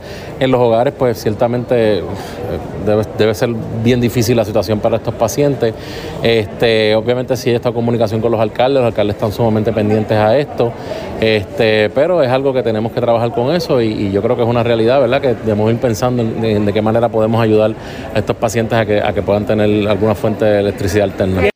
Aquí se había hablado de un tratamiento monoclonal precisamente para los casos de COVID y parecería que muchas personas, o sea, no todas las personas que se esperaba se están tratando de esa forma. ¿Cuál fue la explicación que dio el secretario precisamente sobre eso? Vamos a escuchar. Nosotros ahora mismo tenemos más de 2.000 dosis puestas. Todavía no sigue el ritmo que me encantaría a mí que siguiera, ¿verdad? Me gustaría poner más, pero todavía hay escepticismo, eh, ¿verdad? Con la utilización de los monoclonales. No obstante, estamos en Bayamón, eh, en diferentes hospitales, tenemos 21 proveedores, hemos puesto ya más de 2.000 monoclonales y esto es un medicamento que tiene una utilidad muy buena y que evita las hospitalizaciones y que evita la mortalidad también. No te sabría decir, es que hay gente que no... Pues no sé, a lo mejor digo, yo parto de la premisa, ¿verdad?, hipotética de que pudiera ser miedo, porque no estamos utilizando la gran cantidad de monoclonal que a mí me gustaría utilizar, ¿verdad? Este, sabiendo que tenemos acceso al, tratamiento como tal. Pero este, nada, nosotros seguimos utilizándolo, exhortándolo a los pacientes a que lo utilicen, viendo pacientes que son positivos. Yo mismo receto bastante anticuerpos monoclonal a los pacientes que veo. Así que, pues nada, este, seguimos en trabajando con esto. Estas fueron las declaraciones del secretario de salud, el doctor Carlos Mellado lo cierto es que, pues al momento no se vislumbran cambios en cuanto a lo que tiene que ver con las órdenes ejecutivas. Eh, no ve algún tipo de flexibilización, entiende que debe mantenerse todo de la misma forma, así que vamos a estar muy pendientes a qué se va a hacer en cuanto a la pandemia se refiere. Ustedes pendientes a la red informativa de Puerto Rico, que obviamente vamos a tener más información sobre el particular. Pero hablando precisamente de asuntos médicos, señores, hay varias bajas en el gabinete del gobernador Pedro Pierluisi, entre ellos, eh, nada más y nada menos que el comisionado de emergencias médicas y también el comisionado de bomberos. También deja a su silla el presidente de la Junta Reglamentadora de Telecomunicaciones o negociado de telecomunicaciones como normalmente se le conoce. El doctor Colón Grau, que era el jefe de emergencias médicas, pues puso su renuncia por alegadas razones personales. En el caso de bomberos, hay una situación eh, que trascendió, que aparentemente se estaba investigando por que permitió la utilización de facilidades de bomberos para asuntos privados. Y al momento no hay mucha información sobre el por qué la renuncia del titular del negociado de telecomunicaciones, se alega que tenía una oferta de trabajo la cual aceptó. Pero voy a analizar primero la situación de bomberos. Tengo en línea telefónica a José Tirado, el presidente del sindicato de bomberos. Saludos, Tirado. Buenas tardes. Bienvenido a la red informativa. Buenas tardes, Ariaga. Un placer, como siempre, estar con ustedes. Y gracias por compartir con nosotros. ¿Cómo toma la renuncia del saliente comisionado de bomberos de la agencia?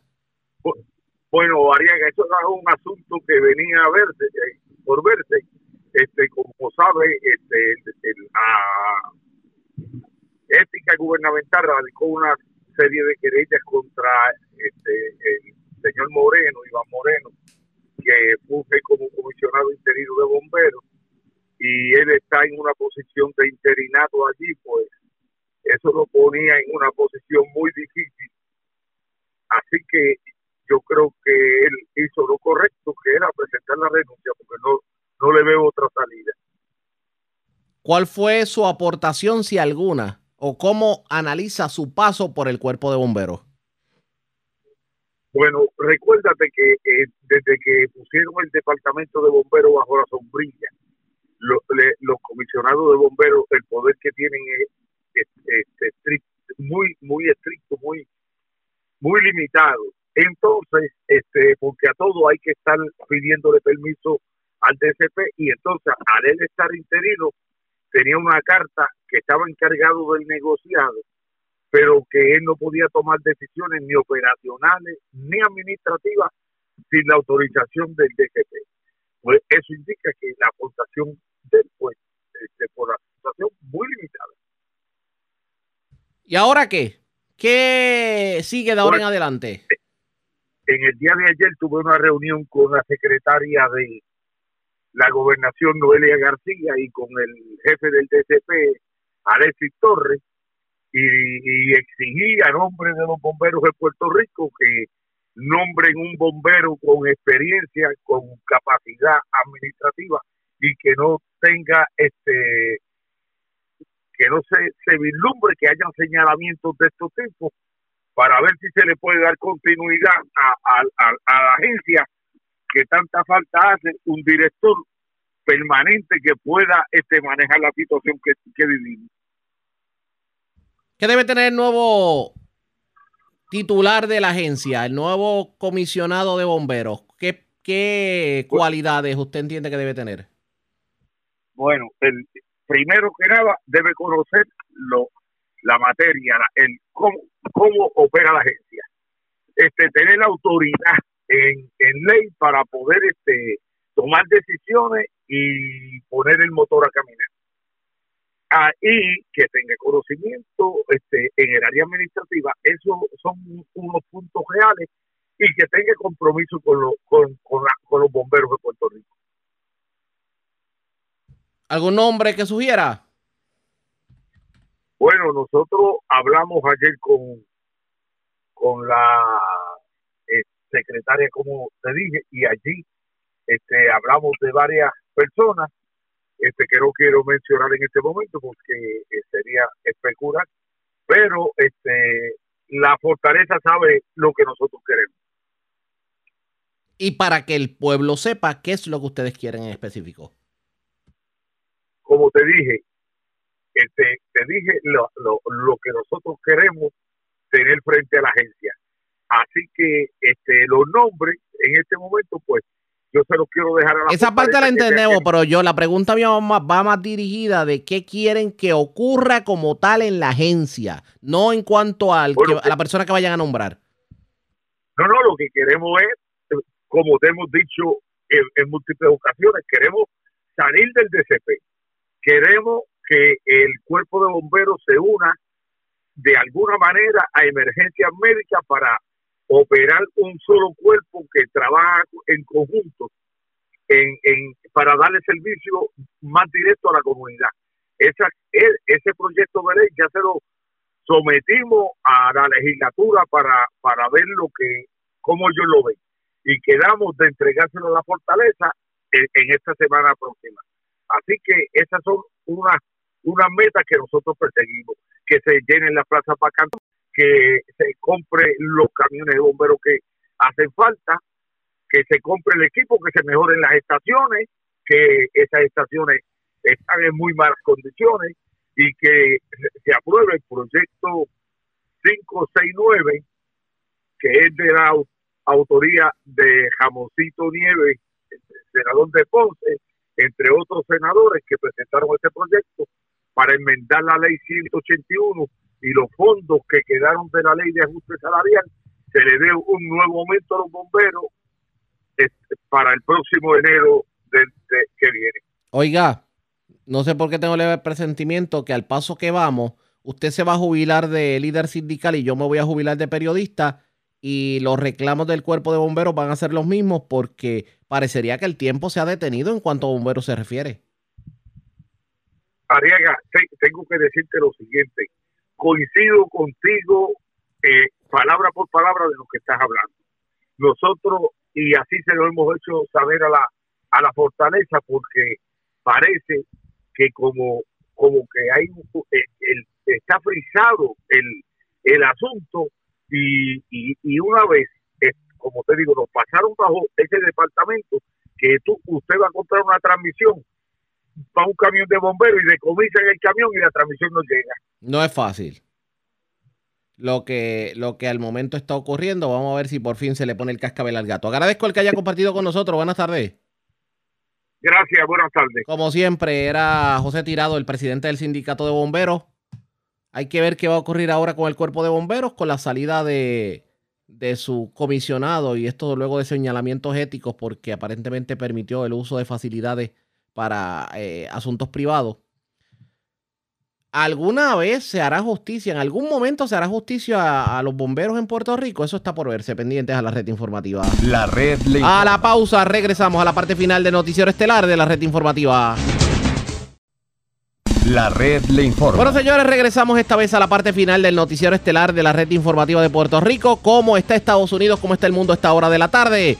Vamos con DN, nos tienen un resumen completo sobre lo más importante acontecido en el ámbito nacional e internacional. En el Congreso de Estados Unidos, el sector progresista del Partido Demócrata de la Cámara de Representantes anunció esta semana que se mantendrá firme y se opondrá al proyecto de ley bipartidista para construir infraestructura, cuyo presupuesto asciende a un billón de dólares. Esto se produjo después de que la presidenta de la Cámara, Nancy Pelosi, dijera que convocará a una votación sobre la medida el jueves, sin el compromiso de aprobar también la ley Reconstruir Mejor, el plan de gastos públicos de 10 años valuado en 3,5 billones de dólares que amplía la red de seguridad social del país y combate el cambio climático. Activistas de la organización People's Watch y del movimiento Sunrise Movement están llevando a cabo esta semana manifestaciones en la ciudad de Washington, D.C. para presionar a Pelosi y a los demócratas a que aprueben el plan de gastos públicos a través de la regla de reconciliación, es decir, 50 votos en el Senado más el de la vice presidenta sin ningún apoyo republicano. Algunos activistas interrogaron a Pelosi el martes por la noche cuando ella se dirigía a una recaudación de fondos.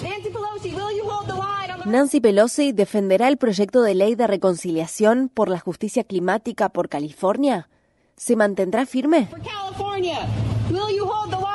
Mientras tanto, el presidente Biden se reunió el martes con los senadores demócratas conservadores Kirsten Sinema y Joe Manchin, quienes reciben importantes donaciones de instituciones financieras, empresas de combustibles fósiles y otras industrias que se oponen al paquete de gastos públicos. En Italia, activistas contra el cambio climático hablaron en la conferencia Jóvenes por el Clima en la ciudad de Milán. Estas fueron las palabras expresadas por la activista ugandesa Vanessa Nakate.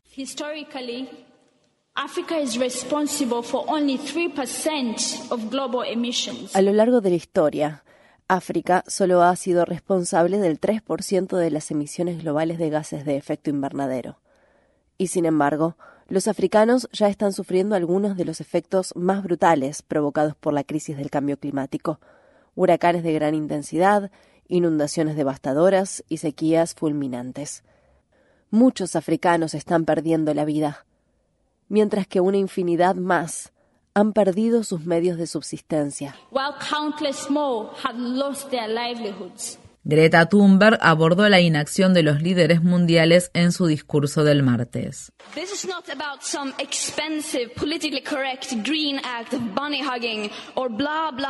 No se trata de un acuerdo ecológico costoso y políticamente correcto para abrazar conejitos o bla bla bla.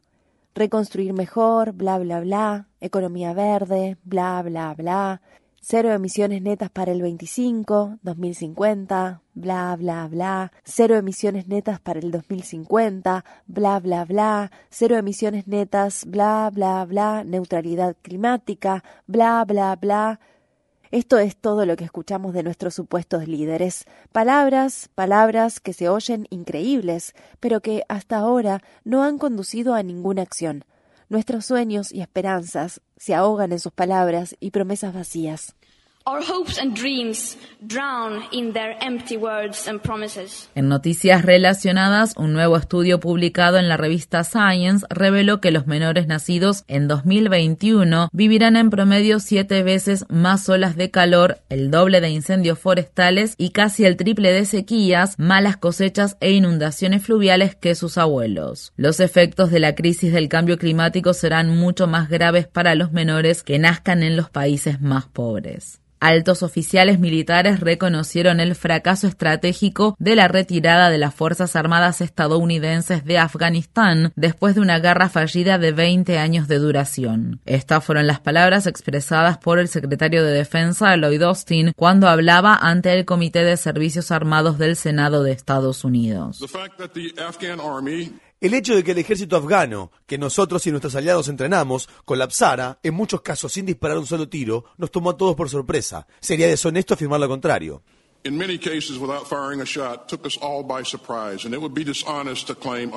Los generales Kenneth Mackenzie, jefe del Comando Central de Estados Unidos, y Mark Milley, jefe del Estado Mayor Conjunto, dijeron que habían recomendado mantener una reducida fuerza de 2.500 militares en Afganistán, una aparente contradicción con las declaraciones que hizo el presidente Biden a principios de este año. En respuesta, la Casa Blanca declaró el martes que mantener tropas estadounidenses en Afganistán más allá de la fecha límite de agosto podría haber intensificado la guerra con los talibanes. Los senadores de Estados Unidos también interrogaron al general Mark Milley sobre informes recientes de que eludió la cadena de mando oficial para evitar posibles acciones del expresidente Trump. Milley dijo que los altos oficiales militares sabían que él se comunicó con sus contrapartes chinas para asegurarles que Estados Unidos no estaba planeando un ataque.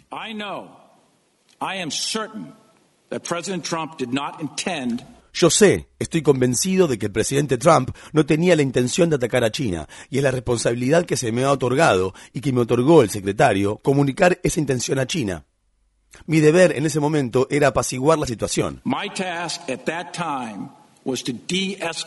La empresa Pfizer BioNTech dijo el martes que envió información a la Administración de Alimentos y Medicamentos de Estados Unidos que muestra que su vacuna contra la COVID-19 es segura y eficaz en menores de entre 5 y 11 años. En las próximas semanas, la empresa realizará una solicitud oficial para que la vacuna pueda administrarse a personas en esa franja etaria. Un funcionario de la Administración de Alimentos y Medicamentos había dicho antes que la autorización podría concederse en cuestión de semanas, no meses. Si se aprueba la solicitud, alrededor de 28 millones de menores estadounidenses de entre 5 y 11 años podrían vacunarse contra el coronavirus. Una jueza federal ha bloqueado temporalmente la prohibición estatal del uso obligatorio de mascarilla en los centros educativos de Carolina del Sur. La Unión Estadounidense para las Libertades Civiles de Carolina del Sur ha argumentado que dicha prohibición pone a los estudiantes que tienen determinados tipos de discapacidades en un mayor riesgo de contraer COVID-19. A principios de esta semana, una jueza del estado de Arizona dictaminó que la prohibición estatal del uso obligatorio de mascarilla en las escuelas públicas era inconstitucional. En noticias internacionales sobre el coronavirus, Cuba ha comenzado a enviar su vacuna Abdala de tres dosis a Vietnam y Venezuela. La semana pasada, Cuba solicitó a la Organización Mundial de la Salud que evaluara y aprobara sus vacunas Abdala y Soberana 2. Rusia registró el martes 850 muertes, la cifra de muertes diarias por COVID-19 más alta hasta el momento en el país, en medio de un nuevo aumento de los casos de coronavirus. Las autoridades sanitarias de Siria advirtieron que los hospitales están desbordados de pacientes, al tiempo que la nación devastada por la guerra se enfrenta a su peor aumento de casos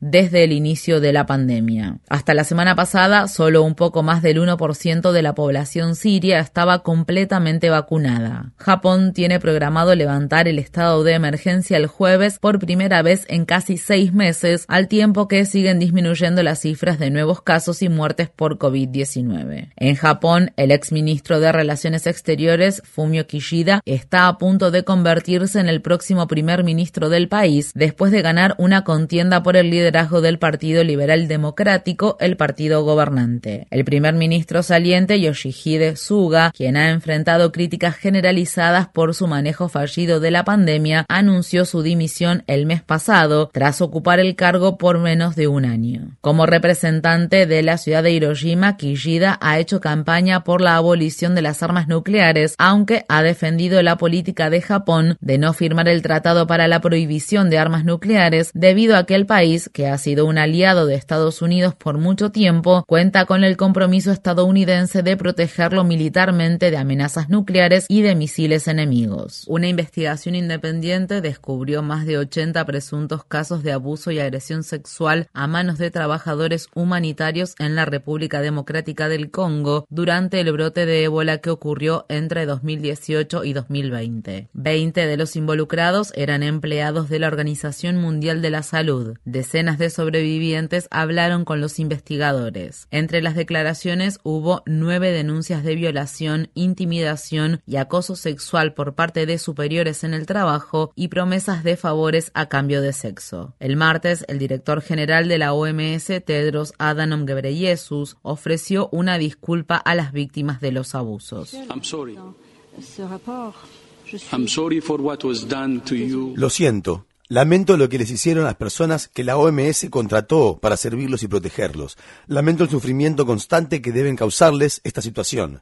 Lamento que hayan tenido que revivirlo cuando hablaron con la Comisión sobre sus experiencias.